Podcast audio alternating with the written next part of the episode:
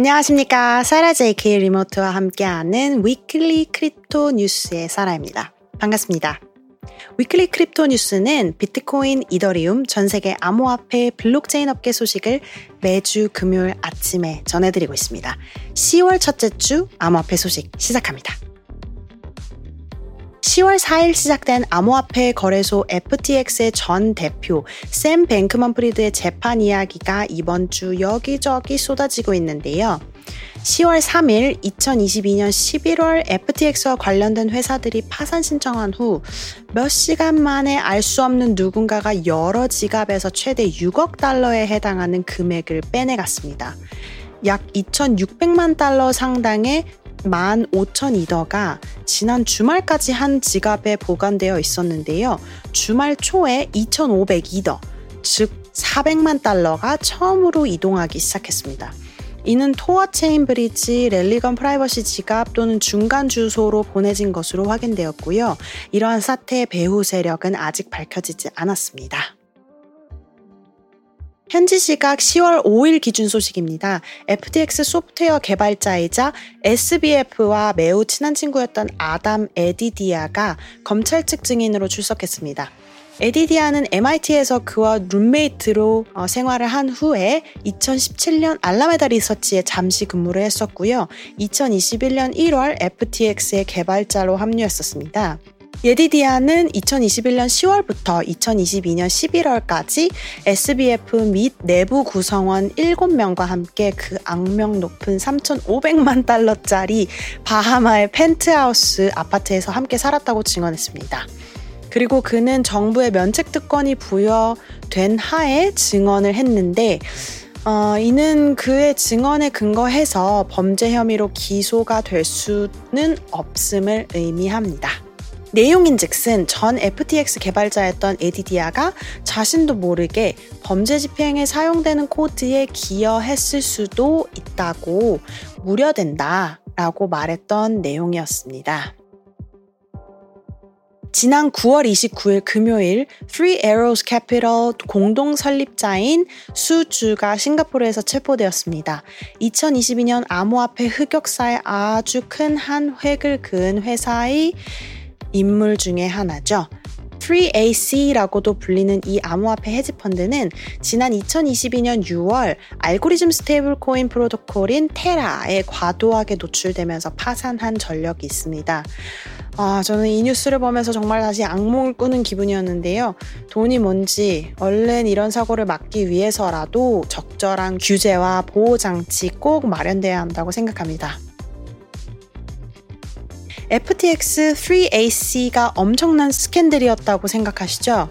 암호화폐 분석업체 Chainalysis에 따르면 Terraform Labs의 stablecoin UST의 붕괴로 투자자들은 205억 달러의 실현 손실을 입었었고 한편 셀시우스 3AC의 파산은 330억 달러의 손실을 입었었습니다. 그리고 FTX 파산은 일단 명목상으로는 90억 달러. 의 손실만 발생한 것으로 알려져 있습니다. 이 중 하나의 프로젝트로 언급이 되고 있는 테라폼 랩스의 소식입니다. 테라폼 랩스의 전 대표로 알려져 있는 권도형 그리고 전 차이 대표 신현성이 주고받은 메시지 기록이 공개되었습니다. 이 대화 내용에서 권도형은 신현성에게 진짜처럼 보이는 가짜 거래를 만들면 수수료를 받을 수도 있다 라고 말을 합니다. 그러자 신현성은 사람들이 가짜라는 사실을 알게 되면 어떻게 하느냐 라고 물었고 권도영은 이에 말하지 않으면 된다 라고 사기를 공동 모의하는 메시지 내용이 밝혀졌습니다. 암호화폐에서 오래 일하다 보면 수많은 소위 프로젝트들을 접하게 되는데요. 항상 이거 너무 괜찮은데 어떻게 이렇게 좋을 수가 있지? 이런 의심이 가는 일들은 거의 문제가 있다고 보시면 됩니다. 아무리 신산업이고 돈이 많이 몰리는 암호화폐 시장이라고 하더라도 일확천금을 노리고 시장에 참여하는 건 절대 안 된다고 생각합니다.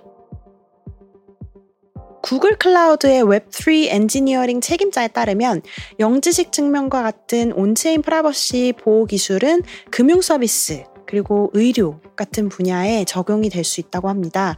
영지식 증명은 알려진 정보를 노출하지 않고도 증명을 할 수 있는데 사용되는 암호화 기술입니다. 이 기술은 현재 on-chain 프라이버시를 증진시키기 위한 노력에 초점이 되면서 암호화폐 업계의 핫한 토픽으로 자리 잡고 있는데요.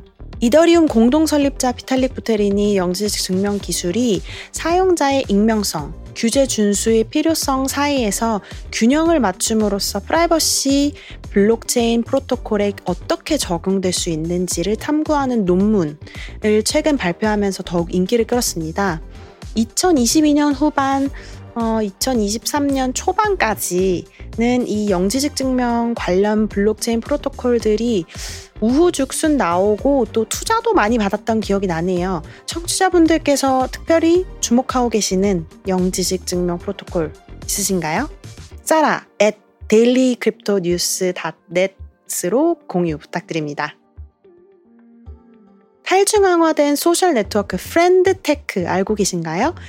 지금은 X가 된 트위터에 대적할 만한 소셜 미디어로 떠오른 Friend Tech가 유심 카드 swap 공격의 표적이 되었습니다. 10월 5일 4명의 사용자가 총 38만 5천 달러의 이더리움 손실을 입었습니다. 자타공인 암호화폐 형사로 알려져 있는 ZachXBT라는 사용자는 피해자 4명의 계정의 자금을 24시간도 안 돼서 빼돌린 이 해커의 on-chain 움직임을 추적을 했는데요.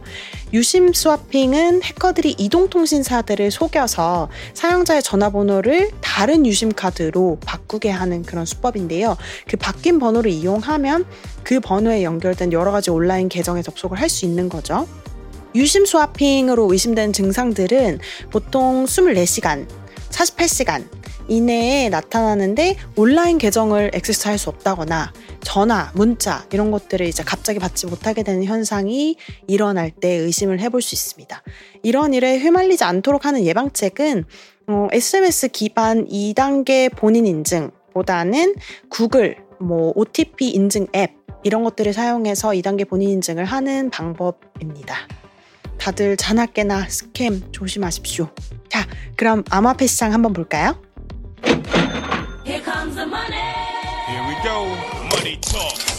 공포와 탐욕 지수를 보시면 48로 이번 주 지속해서 중간 정도를 향해 있습니다. 그리고 오늘 소식을 전하는 한국 시간 새벽 2시 기준 시가총액 1위 비트코인은 3,710만 원, 이더리움은 원화로 218만 원 선에서 거래되고 있고요. 이어서 3위 테더, 4위 BNB, 5위 XRP 유지하고 있습니다. BNB 같은 경우 지난 7일간 지속적으로 하락하는 추세를 보이면서 현재 28만 원 정도에 거래되고 있습니다. 7위 솔라나는 계속 상승세에서 약간 횡보를 하면서 3만원 선 유지하고 있고요. 8위 카다노, 9위 도지코인, 10위 트론 자리하고 있습니다.